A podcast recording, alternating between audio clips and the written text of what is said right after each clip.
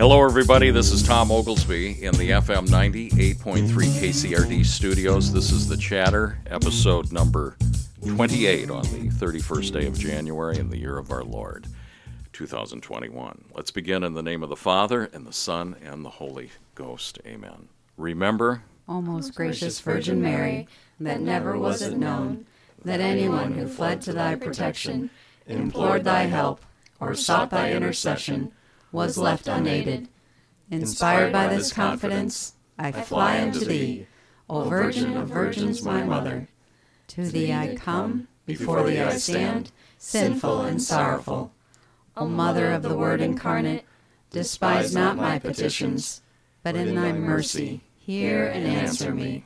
Amen. in the name of the Father, and the Son, and the Holy Spirit. Colleen, Amen. you've got a backup My goodness, it's crowded in the studio today. This is awesome. New faces here. Well, the chatter's a cra- uh, uh, attracting a, a crowd here, a following. We've got the St. Thomas Becket Society, a group of rogue Catholic men and women here. Who? Let's talk about it here. Let's first introduce who who's in the studio with us. Alrighty. Well, my name is Juliana Mace. Um, I go to Loras College. I am a sophomore, and I'm studying media studies and Catholic studies, and I'm happy to be here today. She's hired. Emma. I'm Emma Woelfel. I graduated from Loras College last spring with a degree in computer science and religious studies, and I still live in the area. I'm Nathan Seutter. I'm a junior at Clarke University and I'm majoring in biology and philosophy. Where's home for you, Nathan? It's in Davenport. Just south of here. Uh, Emma. Milwaukee area. Milwaukee. Go. Uh, I'm from Rockford, Illinois. Uh, I'm Oh. from Dubuque. Ah. Where are you from, Tom? I'm from the flats. you are from the flats. doing that. So we've met uh, oh some weeks ago, and it's been fun. A lot of cups of coffee, a lot of great conversation. We uh, talk too long, get late for work, uh, but all of it's good. But at the heart of it, what is the St. Thomas Becket Society? So, the Society of St. Thomas Becket is a group of uh, students and uh, young adults who just want to learn about the our faith and our tradition and then practice those tr- traditions. Is it a national group? No, we just kind of started it ourselves. The three of us and one of our other members kind of just met, and we were like, oh, we all have the same kind of vision. We all want to keep diving into the traditions, and we didn't really have any other outlets to do so. And so we decided to start a group and start meeting. That's awesome. How do you dive into the traditions? What kind of things do you guys do? Uh, so we kind of just basically started this last September. You want to say? Um, so- 2021. yes. Thank you for the clarification. Yeah, go ahead. Um, and so basically, we meet once a week. Is Sunday, six forty-five. Um, right before they, we meet at Loras. So there's a mass like right after. So if you want to go attend the mass over there right after, it's very convenient. Um, other than that, like to what we talk about more is we're kind of figuring that out a bit, but over the time we've talked about like the start of the church. Uh, I know that I gave a presentation at the beginning and uh, about the three stool uh, of the church and like the magisterium and scripture and I forget the other one at the moment, but Tradition. Thank you. Say, see, um, but uh, I gave that talk. But other than that, we're kind of just figuring out what we want to quite talk about, and maybe you guys could give us some advice on it. Is it a study group? Is it an active? Do you guys do activities? What? Yeah, we we um like our main activity is going to St. Augustine's in Platteville for uh, the Latin Mass, but um, we also have done things like um, we went to the Shrine of Our, Wa- Our Lady of Guadalupe um, when Cardinal Burke said Mass there. Wow. Nice. Um, and we would and we go to St. Augustine's to do any of the other events that they have there, like the First Friday speakers or uh, Eucharistic uh, processions. So you got some other in, in the group here that meet 6:45. That's p.m., not a.m. Yes, yeah. Because you're We, we have had that problem before. there have been people who thought it was AM. Yeah, we kind of had to clarify that. We were like, um, no, we mean night. So and mass is at Christ the King Chapel. Where do you meet? Uh, just wherever we can find a room, usually in the Because it's library. not it's not outside on the curb here in January. Oh no, yeah, No, don't worry. no. We're not like making people sit out in the cold. So we're not that crazy. But who else is in the group? Or not names, but what what's the diverse background here? We got we got uh, members from all the Dubuque colleges. Uh, we have probably ten members, ten or eleven members right now. Wow. Yeah. Our group chat's a little bit bigger than that, I Yeah. think, but there's a lot of people who are super involved, and when they heard about the group, they were just like super enthused and just ready to join and hop in and discuss all these issues. Which So this flies in the face, Colleen, of the of the narrative that the nuns, the N O N E S, the generation of college students and postgraduates that are fleeing, running from the church. It's very exciting to middle age and older people like me to see young college kids really wanting to dive into our faith and their traditions and everything that's offered. That's so exciting. That's I would commend you all for doing that. So why did you call it the St. Thomas Becket system? So when we first met, we were figuring out, all right, are we going to be independent? Are we gonna um, become a student organization with one of the colleges? Like, what's our name? Who are we about? Uh, so we all we all you know left the meeting to think about, um, and we went home and we thought about what name uh, for the society we should call ourselves. And I remember watching the old movie Becket, and so I I kind of thought, hey, the story of St. Thomas Becket is kind of like the is very similar to the way uh, some college students live their lives. So St. Thomas Becket, he used to be um, very worldly. He was he was best friends with the king of England at the time, the King Henry II in the Middle Ages, and he was having he was having a lot of fun. He was doing whatever he really could do, you know, living life as a noble. But then, uh, he was also ordained a deacon, even though he didn't really do any priestly duties at all. So um, the Archbishop of Canterbury died, and so back in the Middle Ages, the king could appoint uh, uh, someone, whoever he wants, to be the at the seat of Canterbury. So he appoints his uh, his friend Thomas Becket, thinking he could get the church in his back pocket. So Thomas Becket uh, re- reluctantly agrees, and he becomes the archbishop. And he's uh, the day before he was ordained bishop, he was ordained a priest. Oh my goodness. Isn't that crazy? Wow. So- Fastest ordination you've ever seen. Fast track. so you you'd think you'd have uh, like nothing would change because now he's archbishop. He's got even more power, but he totally 180'd his life. He he stood up against uh, all the rules that the king was making against the church. He defended the liberty of the church at the time, and then eventually the king's men martyred him in the cathedral of Canterbury. Didn't he have to go into exile for like seven years too, just because he was so scared of anyone?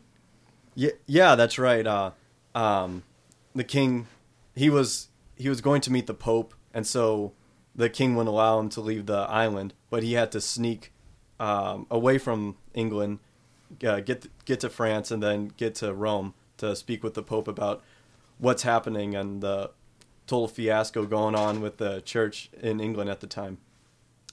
That is uh, an amazing story. I think it's one of the stories in that book, Saints Behaving Badly. Mm-hmm. I think I'm pretty sure. Talks about different saints that had horrible pasts. Well, not I shouldn't say horrible, sinful pasts. And I remember his story in there because it said after he was ordained, uh, it was like he was did a 180, like you said, and um, wasn't fo- taking any of Henry's flack and what Henry wanted, you know, to run the church. Basically, Is it isn't Saint Augustine in that? Is does he happen to be in that one? he could be. Okay, I think I've Chapter heard the book. one. See, I thought I've heard the book before because it just sounded familiar. I was like, oh, it's a great book. But um yeah, and so I think Henry was, you know, irritated and didn't he kind of say at a dinner or some who will rid me of this bothersome priest or something to that effect. Yep. So a couple knights took it upon themselves to Rid them. Right to rid him of that. Yeah, that. they're doing that. How do people join the Becket Society? How would they uh, learn more? Get on the bandwagon here. So, um, if you want to join, we have an email that we just started, and it's the SSBS. Maybe I couldn't say It's what it is. the email address is societyofbecket at gmail.com. So Becket is spelled like Thomas Becket, so it's B E C K E T. So society of Becket at gmail.com. So you can just reach out to us that way. And since we're such a new group, we haven't done a website or social media or anything like that yet. But th- that's our plan for this next semester to continue to grow and reach out to more people and get our name out there more. Real underground activity here. That's exciting. That's All right. exciting. Well, good luck with that. Let's talk headlines. Who's got some headlines? Oh my goodness, there's so much going on. It's like almost how do you how do you rein in all the headlines? We never do, but it's never stopped us. I'm going to save this headline for our good news story at the end. All right, Okay, because that's a good one. so let's. What do you got? Oh, the good news one? Then No, no, the the old one, This is or the bad one, or the or the annoying one. What do you got? Okay, so Because we, is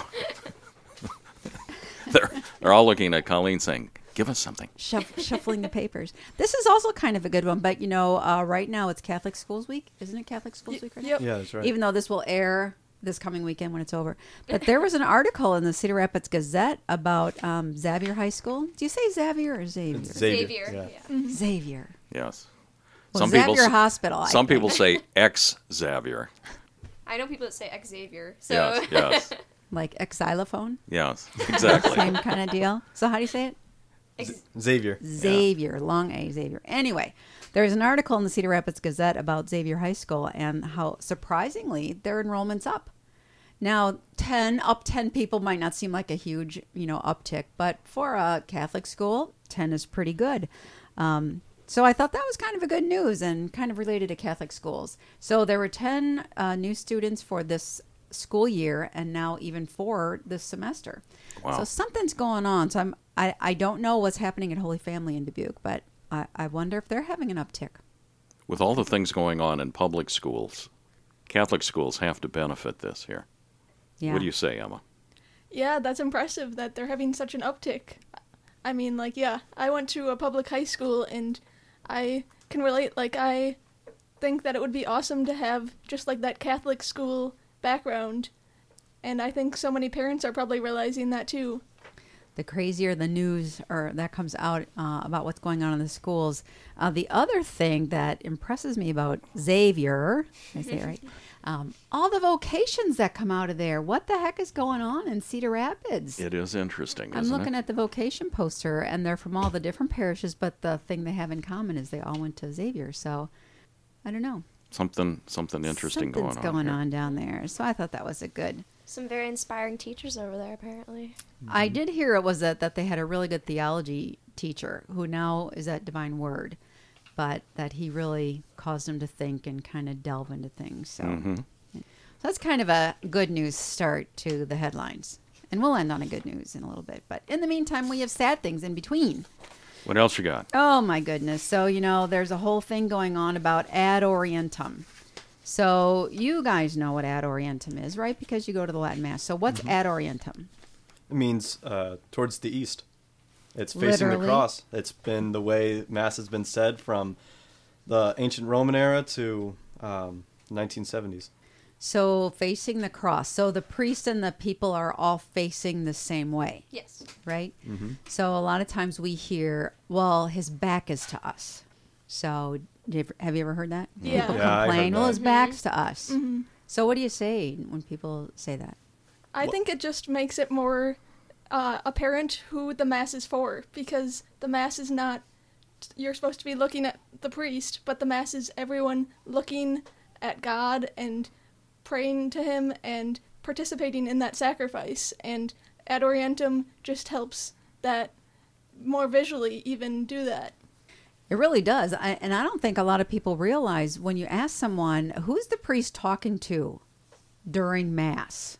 I bet you most people would say, well, he's talking to us, right? Is he talking to us during Mass? No. Who's he talking to? He's talking to God. Well, I would say I attending like other masses as well besides Latin mass. I've always gotten that, the question of like why does he face us? Because like they don't understand like why are they facing the people? Because you're not the priest isn't supposed to be the center of attention. It's God. That's the purpose of you being there. So Right. Like God asks for, uh, God gives us 168 hours a week and he asks for one. One. Right? We should give it to him. I'm thinking we should give him one. Well, that is number three, isn't it? Remember the Lord's Day. uh, on commandments wise. Yeah. Yeah. So anyway, so uh, there's a lot in the news about ad orientem. There was a priest in Chicago who was kind of slapped on the wrist, not allowed to have mass ad orientem anymore, and now the bishop in Venice, Florida, has banned ad orientem masses. Um, but you know the problem with that is he's banning ad orientem, and yet you can go online and watch a video of a priest in Venice, Florida, who instead of the penitential rite at the beginning, where we say "Lord have mercy, Christ have mercy, Lord have mercy," this priest from the altar instructs everyone to take three deep breaths. Did you catch that the other day, Nathan? Oh yeah, I remember that. There were some other videos who, that came out of him too. One of, where he had his iPhone with him on the altar, and there were some other ones, and I was just horrified by this mass. Yet ad orientem is banned. It just doesn't make sense to me. Right? It's okay to do a breathing exercise. Replace the Lord have mercy prayer. Do a breathing exercise instead. And the same bishop in Venice, Florida, his name is uh, Bishop Frank Dewane. He has said the priests can say mass in their t-shirt. They don't need to wear vestments. But you better not be facing the Lord during. Ma- That's why this it makes no sense, This this bishop really needs our prayers. doesn't he? Yes, he does. I'd love to see the mass attendance data in that diocese. Yeah, yeah. I don't. Be interesting to see. He's a real uh, custodian of tradition, isn't he? something like that. But the other thing, the other horrible thing going on in Mass is in France. There, um, there was a something called the Eucharist of Induction because they had a new archbishop. So Eucharist of induction. that's what they called it, the Eucharist of Induction. Explain more. yeah, I've never heard of that, so I don't know if they were installing this archbishop or or what they were doing. But he was told that he had to be a team player, and he was handed a rugby ball Mm. during mass, and um, so they were throwing around a rugby ball during mass. Oh, was this during the homily, or when was this? Like, Oh, let's see. Just before the two minute timeout. Speaking of timeouts, we're coming up on break number one here at FM 98.3. This is the chatter, and we're going to answer Julianne's question when we come back.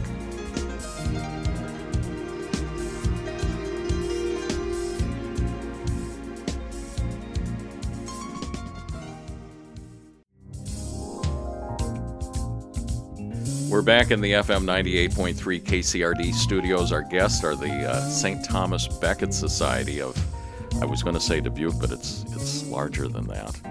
We've got Juliana, Emma, and Nathan with us, along with Colleen Pasnak. On our 28th show, I can't believe it's gone that fast, Colleen. I know. Amazing.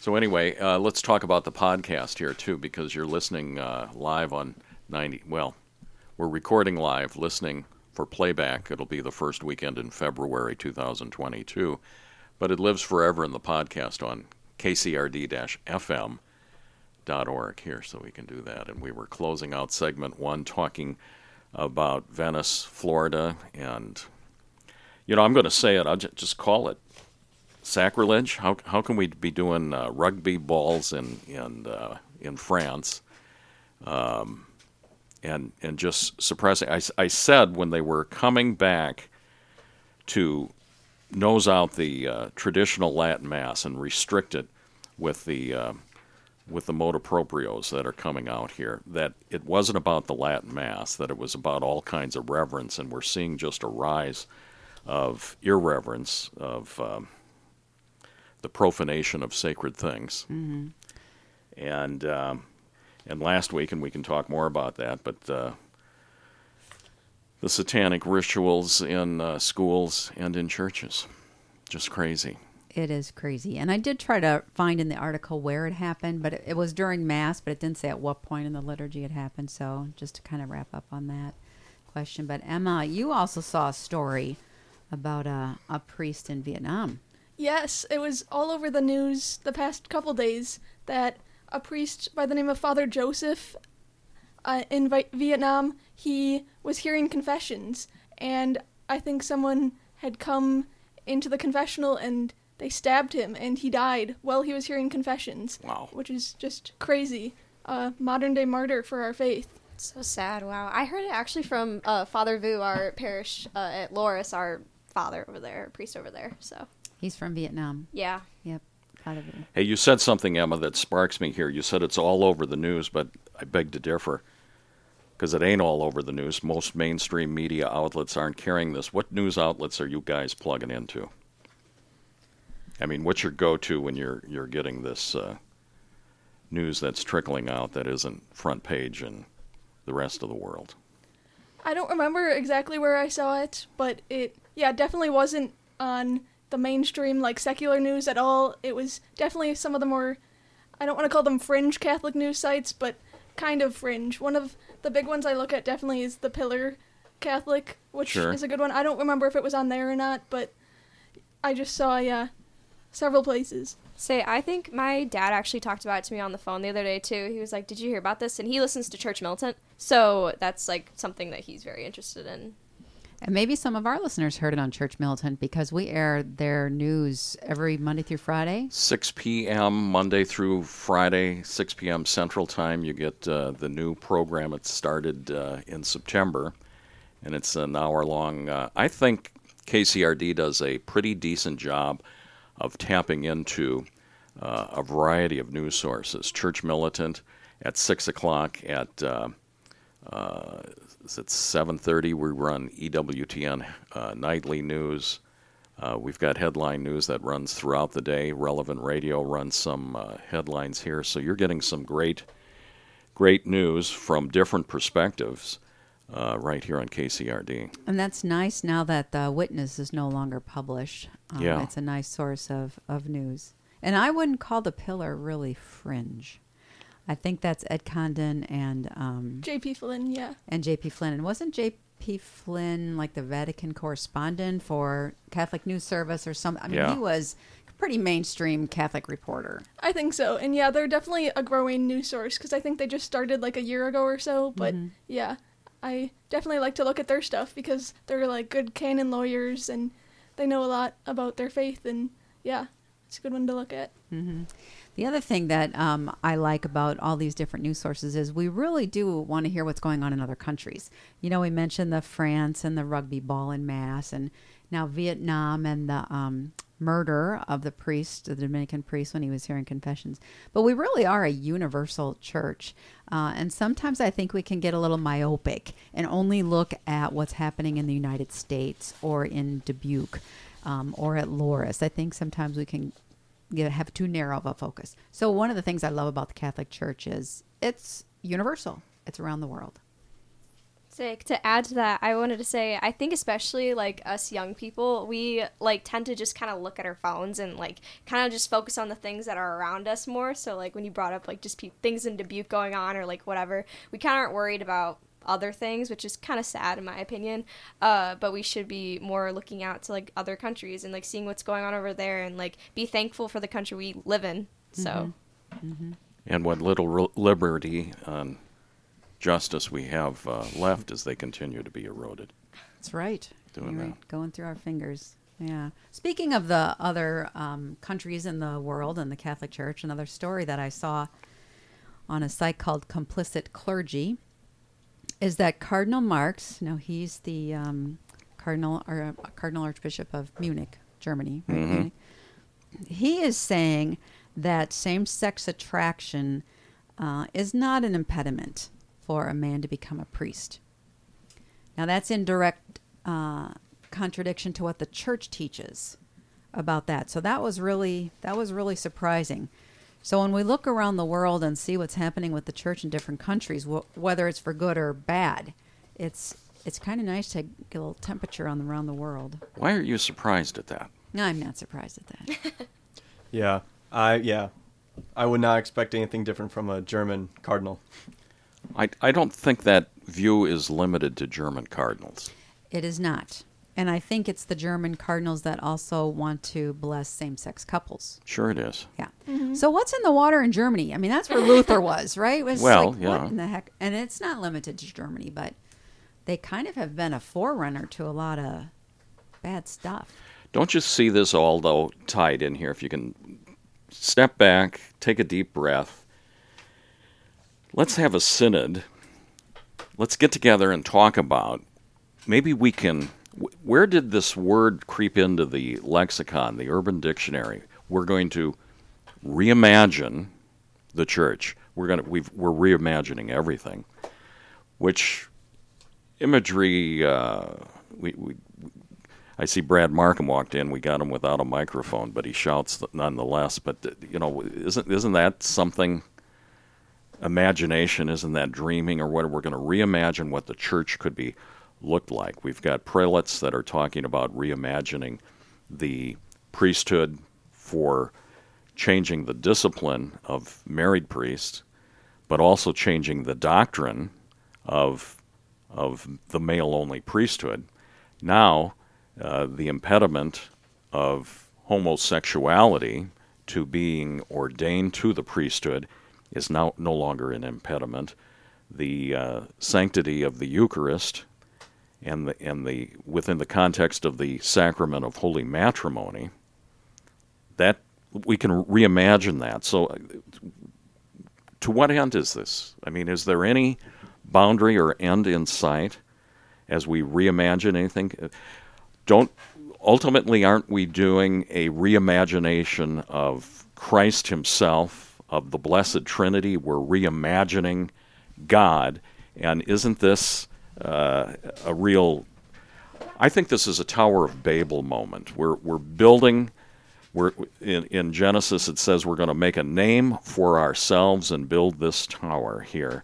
Wait, is J- it Town of Babel or Babel? I've heard both. Well, Xavier, Xavier, Babel, Babel, whatever. eat your Tomato, potatoes and be quiet. Tom, I, I hear you announce me here when I walked in the door. So, um, Never met a microphone he didn't like. nope. So, I, I think really what's the target here is um, it's the total destruction of the church. Go more. Go deeper. I've I read somewhere and I can't recall where it was that Joseph Stalin picked homosexual men. He told them to go pick homosexual men because they would never fall in love with the faith, is what he said. What he meant by that was like St. Peter D- Damian had said that vice is one of the most addictive vices there are. Thomas Aquinas himself says that uh, it's a vice. I thought it's no longer an impediment. Yeah, Aquinas said that. Um, what was it now? Yeah, now you made me lose my train of thought here, Thomas. Uh-oh. Thomas in the studio here. Bail him out, Emma. Brad Markham is the one who knows Thomas Aquinas better than anybody, so he would be able to to speak to that. But you're right. I mean, as far as the destruction of the church and the infiltration, and it's the the lusts of the passion lead to hatred of God, is what Thomas Aquinas said. Say that again. The passions of lust leads to the hatred of God. Wow. So Stalin, in his satanic way, understood this. And now this is not to accuse anyone who has a homosexual tendency of hating God. It's just there that happens. So Wow. yeah, and and again, we're not, um, you know, we're not calling for people with same sex attraction to be killed or run out of town or. Well, what are anything we? like ca- What are what are are we talking? I'm just about? saying it's and it's a dangerous vice. I mean, it's just one of the mo- it cr- cries out to heaven, and we all deal with vices. I mean, I'm in confession once a week. It's not not like you're you know Mr. Holy Saint here talking about this. Uh, but when you do that, you you know when you purposely recruit someone with this a tendency to this vice, what is your intention? And I think it is just a satanic intention to destroy the church. Go ahead, Juliana. Oh, I guess what I want to say on this is I've heard this saying so many times I just want to like say it out loud, but love the sinner, hate the sin. And uh I think as Catholics, we are our job is to be compassionate towards others. However, we need to also guide them to what Jesus Christ wanted us to do. And I guess that's all. What goes say through your mind, Juliana, when you hear the quote that Colleen reads from Cardinal Marx that says it's no longer the the vice of homosexuality is no longer an impediment to ordination? What what strikes you? What goes through your mind? Could you define vice for me again? Vice? Yes. So it's a sin. It's a habit of Yes. sin. So he's saying, you know, the church says that if a man is inclined to be attracted to members of his own gender, then he's not fit to be a priest. But Cardinal Marx is saying that's not a problem. No restriction. I would honestly disagree with him, and I would say that could be a problem since your job as a priest is to uh, love the Lord with all your heart and just um, not saying that like you can't. It's hard to word it, but I guess would say like because everybody's had like some sexual attraction, but your job as a priest, you need to be like focusing on your prayers and focusing on there's the certain things you're entitled to do as a priest. Um, so I think putting that, uh, having an attraction could tie you away to like what your job actually is. I think it's just what Brad said that it's a very addictive passion, attraction, and that it leads to hatred of God. So I think that's, and that was from Aquinas, right? Yeah. Yep. That was Aquinas. Yeah. So we'll see. We'll see where it goes, but I think you're you might be onto something, Brad. Maybe a deliberate destruction of the church. And and the real question is, are these homosexual men? I mean, I think it's obvious that many of them are, and that's what's dri- the passion is driving them to change church doctrine. Mm-hmm. And um, advance uh, people in the church that are like-minded or like-attracted. Maybe I should say. Yeah, especially like our age group again, like about our age group of people, it's become more of a popular thing to come out and like say that you're bi or like gay and all those other things. But um I think that it's been misguided in the church as what we should believe as Catholics about homosexuality and everything, and it's not really helping that we're having priests here that are kind of misguiding us in a way. Right, and and you talked about uh, the younger generation and and um, the LGBT, you know, promotion of that. I just heard over the weekend that now kids in school are being bullied if they're straight. Yeah. Really? Isn't that insane? I think that's unbelievable. People Like, are thinking of homeschooling their kids because their kids, first of all, if they're even old enough to, you know, have that um, a- attraction, start noticing others, but but to be bullied because you're straight. I think that's crazy, yeah. And I think it all just leads back to I think it was a C.S. Lewis quote that we all have that God shaped hole in our hearts. And if you can't satisfy that with God, you're going to try and find something else to rest your identity in. And I think people are just searching and searching to find like this way to be unique or to find their identity. And I think, yeah, we're just, we've lost God in our society, which is just so sad. Mm-hmm. Maybe that's why Xavier High School is growing in uh, um, students. I see the whole issue with Cardinal Marx as he's basically um, trying to sell the church to the world in a way. He's trying to get the cameras on him, be like, "Look how worldly and modern the church is. We'll accept anything that that the world uh, deems as uh, holy now or worthy, what needs to be celebrated." Can we have a chorus of all are welcome? No, we can't have a horse of all are welcome. Only if we clap during it. And if there's hand motions that go along with this. You got Oh. a guitar to play? Yeah, right. Got I some told you about the meme, Tom, of the. It's a picture yeah, of what hell. was that one? What was that one? picture one? of hell, and it has all are welcome in this place. Oh, I didn't see that Oh one. my Yeah. gosh. I didn't see that one. We got about two minutes left. Who's got uh, another headline? Um, I just saw that you know we have the collection for Peter's Pence. That Do we? happens. Isn't it in January? Yeah. Is it part of that threefold, Three in one. three in one collection? Yeah. Well, I see that um, donations to Peter's Pence has fallen by about fifteen percent. Wow, That's that's a big number. that's significant. Yeah, yeah. So um, they don't say why in the story, but yeah. So fifteen percent is a big number. And Peter's Pence is a little different than the other collections that they do. Peter's Pence is funds that the Pope kind of has discretion over where they go, as opposed to you know you give for the missions in India or something. so uh, apartment condos in London. well, that could be part Yeah. of the problem. Okay, Yeah. build back better. That just just drives me nuts. Even there there are there are bishops of dioceses pushing build back better here domestically. Oh my! How about build back holier? That sounds like a Heilman uh, hat or shirt or something. Doesn't have the alliteration, but No, I'm it uh, doesn't. I'm all about it here. So uh, Nathan, what do you got? You you were scratching your nose. Yeah, it's um, It's it an sound- itch. It's yeah, an it's, itch. it sounds a lot like uh, um, they're trying to be like uh, congressmen and city council members, not bishops. Yeah, we need more bishops. We talked about that last week. The uh, difference between the mission of the church and maintaining the church, and we're coming up on segment number two's end here. This is the chatter on FM 98.3 KCRD. We'll be right back after these announcements.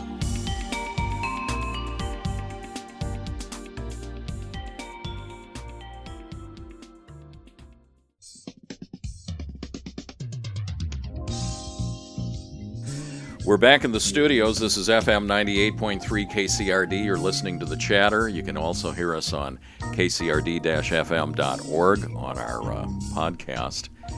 And today is, uh, we've got a full house here, Colleen. We do. This is great to have young people with us. The St. Thomas Becket Society of, uh, of the world.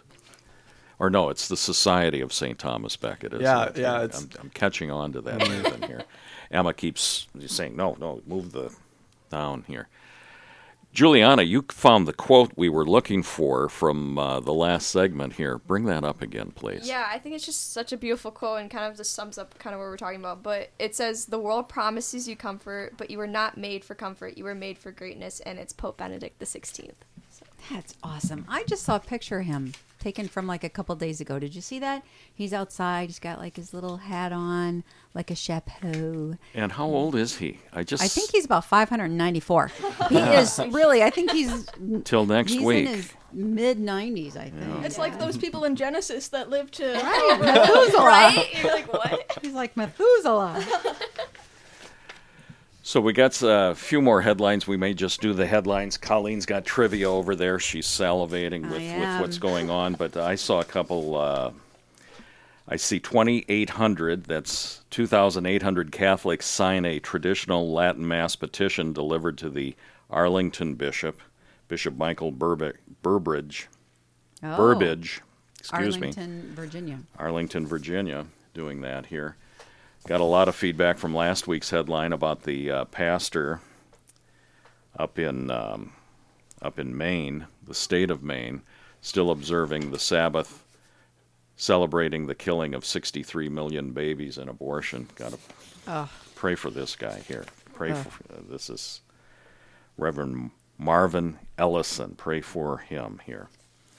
And we do want to give a big uh, shout out to all the Catholic schools here in the tri-states, uh, Iowa, Illinois, and Wisconsin, on the uh, feast of. um um, it's not LaSalle. It's it's uh, St. John, Bosco. yeah. J- J- John St. John Bosco. John Bosco here today at our recording, doing all of that. And then uh, headlines. Uh, so a week from today, we're recording on the 31st, but on the 7th of February, and this will this show will air on the 6th and the 5th.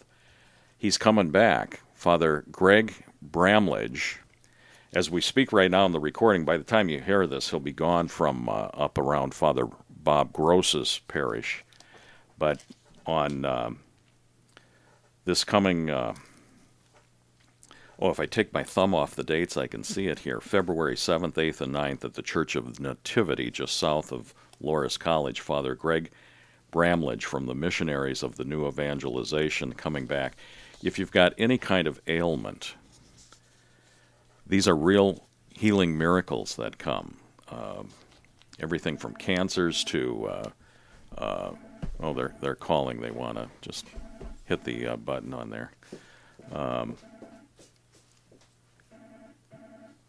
yeah, we've had cancers. We've had uh, we've had um sore shoulders. What's the uh, rotator cuffs? Uh, back injuries Sight. Someone gained their sight back. sight and hearing, doing that here. Amazing stuff. So February 7th, 8th, and 9th. Church of the Nativity starts about 6.30. Who knows how long it will go on here. Uh, what else did we have over here? Um, and then the Synod, we're going to talk about this next week here, but the Synod surveys are beginning to pop up all across the country on diocesan websites, including the local diocesan websites, and uh, I'd like to get through some of those and just um, just talk about the questions. You know, you can get a lot of insight with questions and, and all of that. So You can. Now, for people that don't have a computer or aren't on the internet, are they going to get one mailed to them? well, now that is the sixty-five dollar question. I haven't I thought they.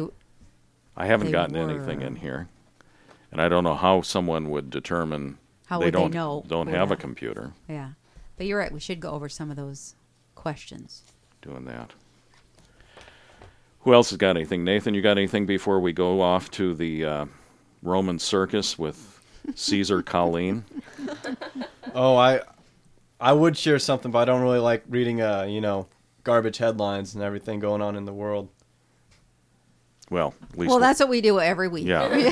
That's, Steady. That's why I listen to the chatter. I don't have to read it. See. All right, we've got uh, about ten minutes that we can subject ourselves to uh, the Empress Colleen. Yes, that's right. We've got uh, a few questions here and then some good news. All right. Well, I brought in backup this week, so Is, is Brad your backup? Or Yeah. the kids here? The young adults?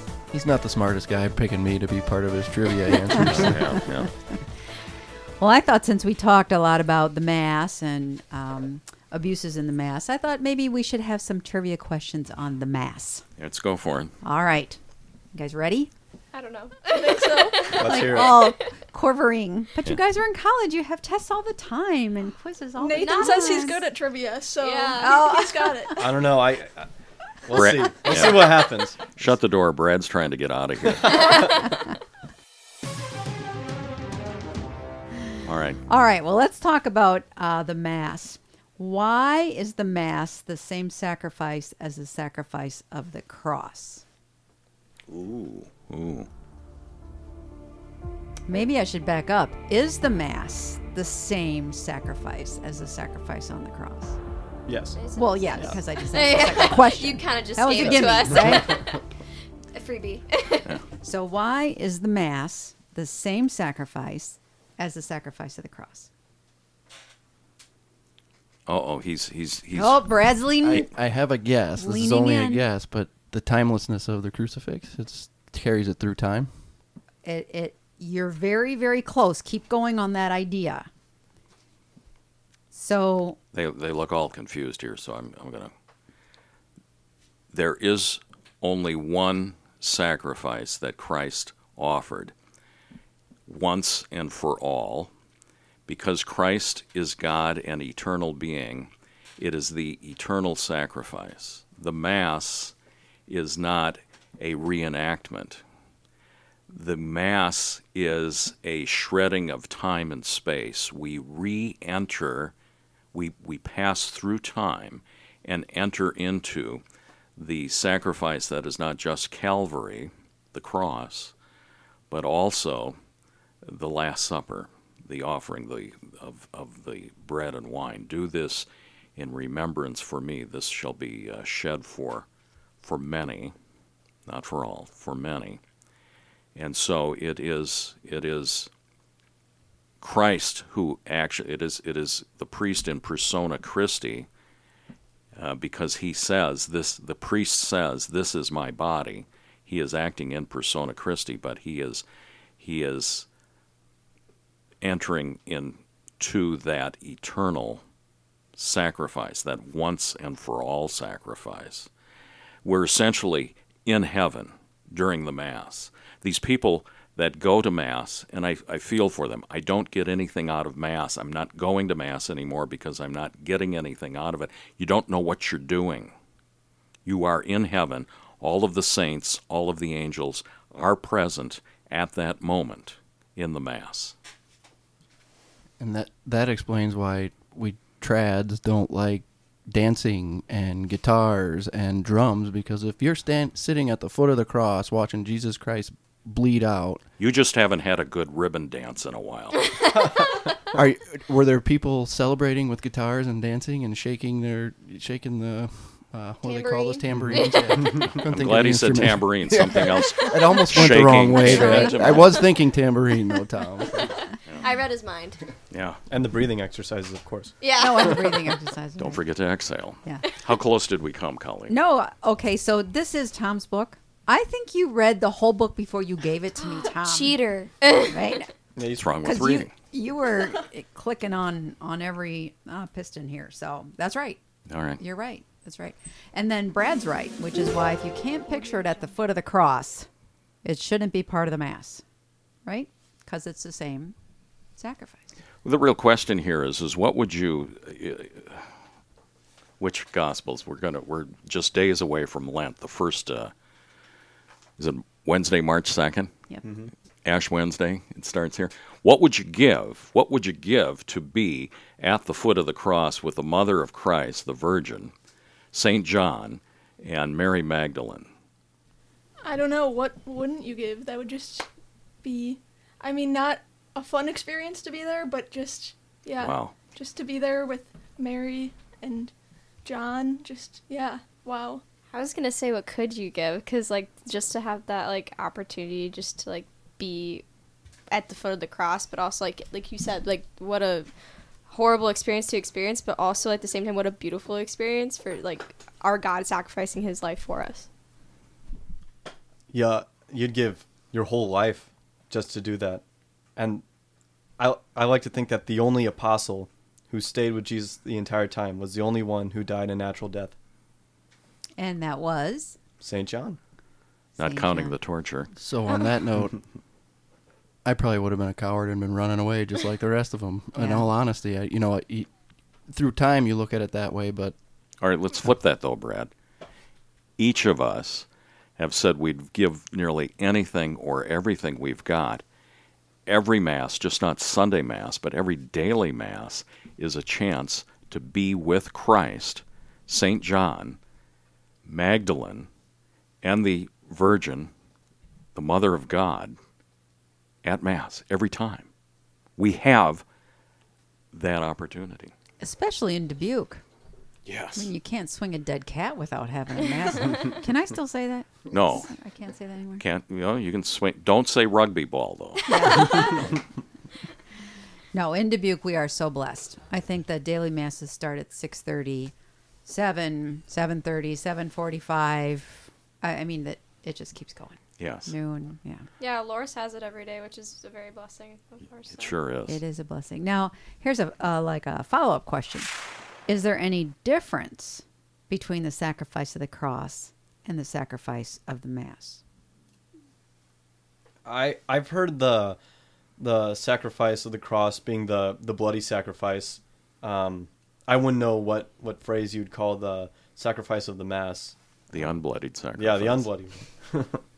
No, that's that's exactly right. Yes. That's exactly right. Oh, oh, they're high fiving one another here. Oh, Nathan's Nathan's feeling- got We, yeah, the we didn't really answer the last one, so this was our redemption question. So uh, let me ask you, what is the um, purpose? Why is the mass offered? What's the purpose? Emma's ready. Um, I would say to give glory to God and to participate in that one sacrifice that He had on the cross. Okay, so to give glory to God, um, would that be like adoring Him? Um, in some respect, but I feel like there's other parts of that too. Such as. Oh boy. Now you're on the spot. Um, there's I'm I'm thinking of the parts of the Gloria because there's the four different parts of the Gloria, like the prayers to God. It's like praise and intercession and atonement and there's one more I don't remember. Thanksgiving. Yes. That's exactly right. She hit them all. Yeah. She hit them all. So the ends are to adore God, to thank God, to ask God, and to satisfy the justice of God for the sins committed. Oh, more high fives around the All right. studio. So they've gone from crust. They've just added the tomato sauce on this pizza here. as they- All right, I'm going to have to turn the page on this. What is the value of a mass? Ooh. Ooh. I bet Thomas Aquinas has something to say about the value of a mass. What is the value of a mass? Do you notice he just pushed his chair back two feet? He's just giving the young kids the chance to shine. what do you think, Nathan? um, you're gonna you're gonna have to go a little further on what you mean by value. yeah, I was gonna ask the same thing. So What's it worth? The meaning, or just What is the mass worth? What are you thinking, What's Emma? Value. I think it each mass gives more glory to God on earth, and it also, if you're talking about like a purpose for our case, it takes away venial sins, which so Receiving communion, Yes. and if you're in a state of grace, can Uh-huh. In the penitential rite. can right. But um, My would you say that it has infinite value? Well, of course, yeah. Why? Well, it's the it's the infinite infinite sacrifice because it is Christ's sacrifice, who is a infinite being. Anything he does is is infinite in nature. When you say what the value is, we think we can only think in uh, finite terms, uh, in in a quantity that has a number, and uh, you know this this is really a sacrifice of infinite value. So I'm not sure we can. So But- here's something to, to scare everyone in the room. But Thomas and Catherine of Siena both say that they're even the smallest venial, venial sin puts an infinite gap between you and God because He's an infinite being. So finite cannot cross the infinite. You need some, something with an infinite power. And what is that? The mass. God, Jesus Christ, and the Mass. and his mm-hmm. sacraments. Yeah, good point there. Good point. So last one, last question. So does the efficacy, the effectiveness of a mass depend upon the holiness of the priest? no. no, No. never. No, Wow, there was no hesitation on that one. Why did you know that so fast? that's a heresy. And what was it called? Donatism. Woo! Wow, these guys are really Okay, extra cheese, pepperoni.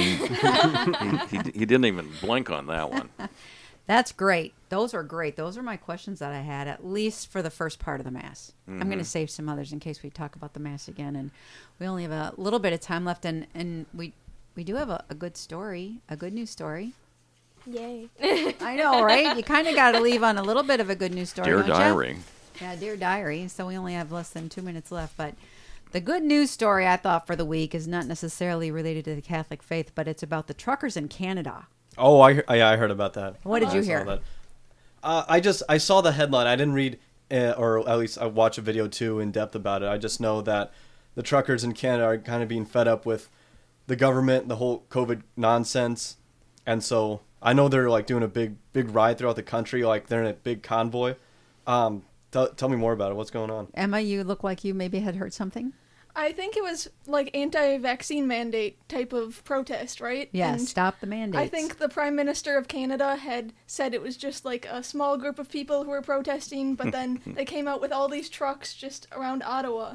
And I think it's amazing how a group of people can just go out there together and raise awareness. right? He this. tried to kind of downplay it like it's that small fringe minority, and then he left town, Mm-hmm. right?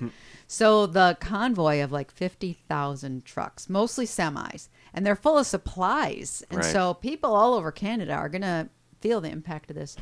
Um, the convoy is about 45 miles long. Mm-hmm. That's like trucks from here to Manchester, Wow. nonstop, right? Bumper to bumper. bumper to bumper. They get to Ottawa, the capital, and they ain't leaving. Next until- stop. Yeah. Next stop. Did you read the next? And Go not ahead. only that, but they've got people lining the bridges, waving to them. And, Yeah. and actually, one of the states up there, I heard, banned people from going to the bridges to cheer for them because so many people were showing up. Right? It kind of ruins their narrative that it's a small fringe group. Um, and I know that we're out of town time, so the only thing I want to add is now the American truckers are thinking of doing the same thing, Yeah. going from California to D.C. Kind So- of exciting. Well, there's no place to park in Ottawa, so they have to, No go, place to, to park in D.C. they have to go to Washington here. So that's and uh, you've done it again, Colleen. Successfully used all the hour of the chatter. Sorry, here. did you want to say anything? No, I I do better when I don't. So That's not true. this is episode 28 on the 31st day of January, the year of our Lord 2022. God bless us for for doing it. God bless the Society of St. Thomas Becket. Let's close with a prayer in the name of the Father and the Son and the Holy Spirit. Amen. Amen. Glory, Glory be to the Father, and to the Son, and to the Holy Spirit, as it was in the beginning, is now, and ever shall be, world without end. Amen. I'm Tom Oglesby. Colleen Pasnick. Juliana Mace. Emma Woelfel. And Nathan Seutter. We're out of here. We love you. Keep listening to KCRD.